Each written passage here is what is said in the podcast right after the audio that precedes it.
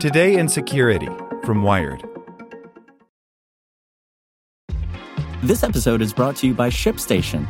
You know, some things take a lot of work, like sending little robots to far off distant planets. And just as that's challenging, so too is running a successful e commerce business, especially when there's so much to do. So I want to introduce you all to ShipStation. Now, I love using ShipStation because of its easy to use dashboard, which makes managing orders and printing labels a breeze and super smooth. Oh, and the customer service is just out of this world. It's exactly what you need to help grow your business. Sign up for your free 60-day trial at shipstation.com slash tech news. That's shipstation.com slash tech news. Want to learn how you can make smarter decisions with your money? Well, I've got the podcast for you. I'm Sean Pyles, and I host NerdWallet's Smart Money Podcast.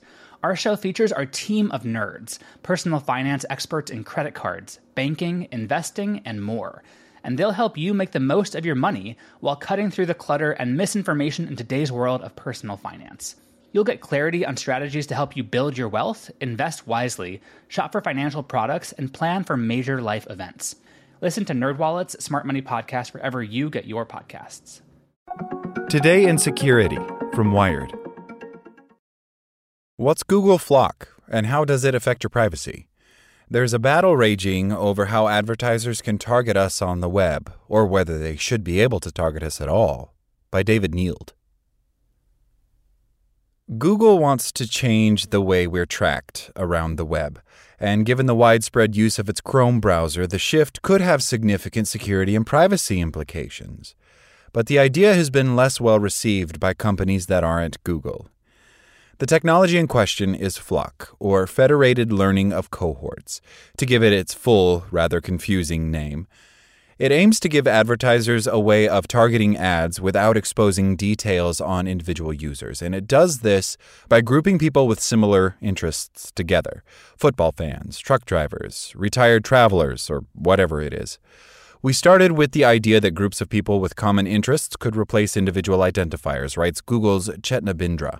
This approach effectively hides individuals in the crowd and uses on device processing to keep a person's web history private on the browser.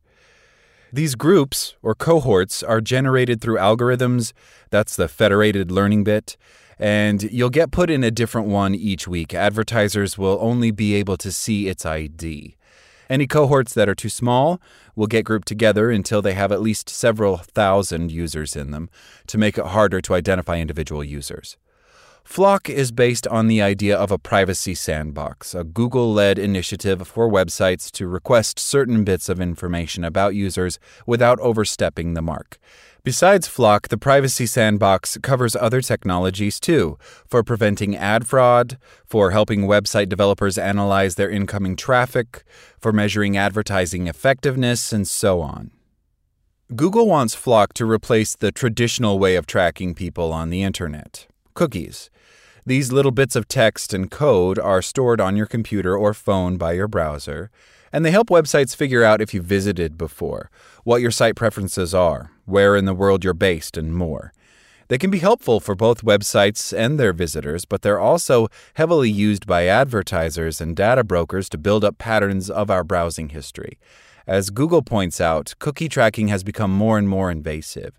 Embedded, far reaching trackers known as third party cookies keep tabs on users as they move across multiple websites, while advertisers also use an invasive technique called fingerprinting to know who you are, even with anti tracking measures turned on through your use of fonts or your computer's ID, your connected Bluetooth devices, or other means. Companies, including Apple, are already fighting back against this kind of tracking, primarily by simply blocking it altogether without the express permission of users. Apple is taking a similar approach with apps.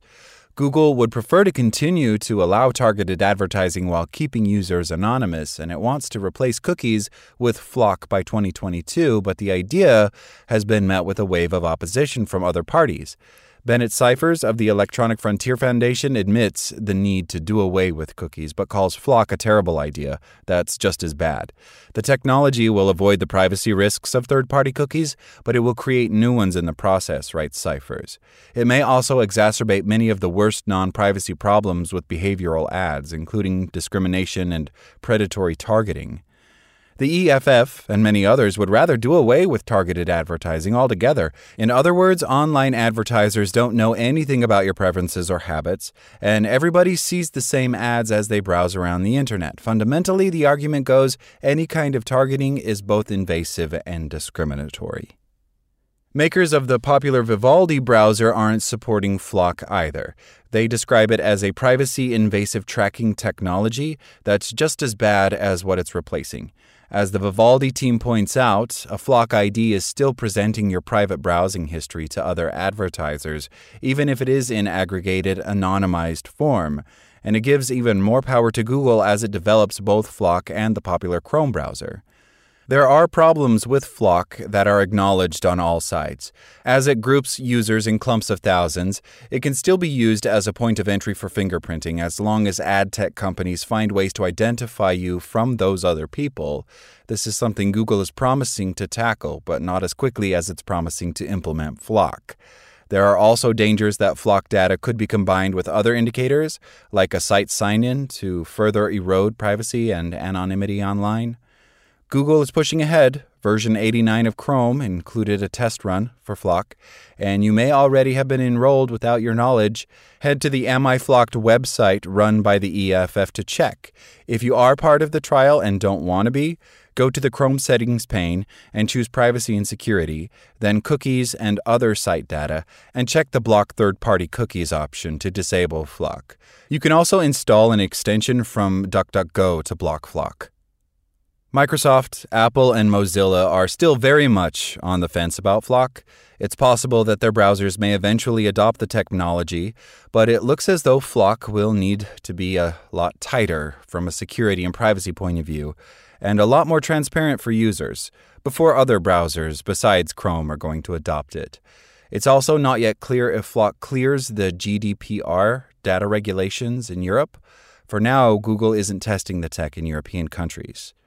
With third party cookies now blocked by default by a lot of users and a lot of browsers, anyone who makes a lot of money out of targeted advertising, Google, Facebook, ad tech companies, are keen to get a replacement in place. Whether or not a replacement is actually needed, or if FLoC is it, depends on your point of view. But if you're firmly in the no camp, then you might want to avoid Google Chrome for your web browsing for the foreseeable future. Like what you learned? Subscribe everywhere you listen to podcasts and get more security news at wired.com/security. Want to learn how you can make smarter decisions with your money? Well, I've got the podcast for you. I'm Sean Pyles, and I host NerdWallet's Smart Money Podcast. Our show features our team of nerds, personal finance experts in credit cards, banking, investing, and more and they'll help you make the most of your money while cutting through the clutter and misinformation in today's world of personal finance. You'll get clarity on strategies to help you build your wealth, invest wisely, shop for financial products, and plan for major life events. Listen to NerdWallet's Smart Money Podcast wherever you get your podcasts.